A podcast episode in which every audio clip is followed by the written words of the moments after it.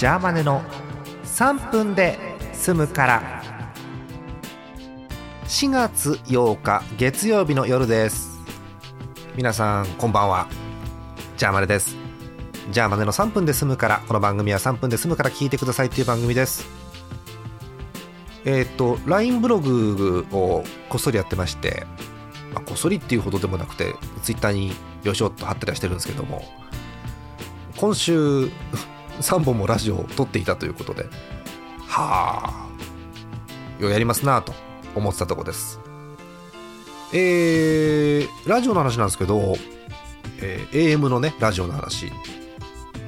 TBS アナウンサーの安住紳一郎さん。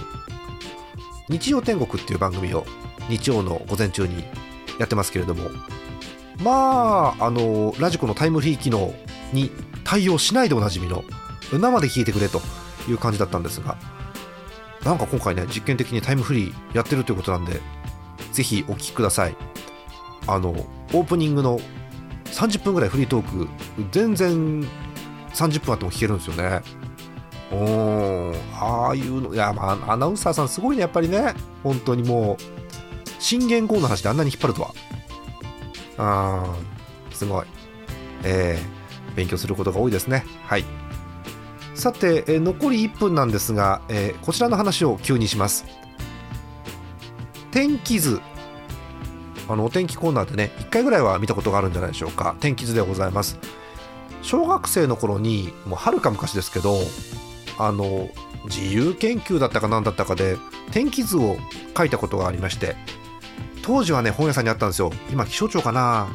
えっと本屋さんにラジオ用の天気図の1号と2号ってのが売ってて1号がね初心者向けなんで1号買ったんですけどそれを買ってきてで NHK のラジオ第2放送で当時はね1日3回ぐらいやってたんですよ。今はねなんか夕方4時かららしいんですけど20分間の気象通報っていうのを聞いて今なんかね音声が合成らしいんですけどそれを聞いて天気図を書くってなってました。大体3部構成になっていてまず最初に各地の天気。天気記号とか書くんですよ。風の強さを羽みたいに書くんですけど、えー、それから、えー、気象庁海洋部位および船舶からの報告っていうのがあって、えー、海の上の風向きとか天気とかっていうのが分かる。で最後が漁業気象っていう参考な目があって。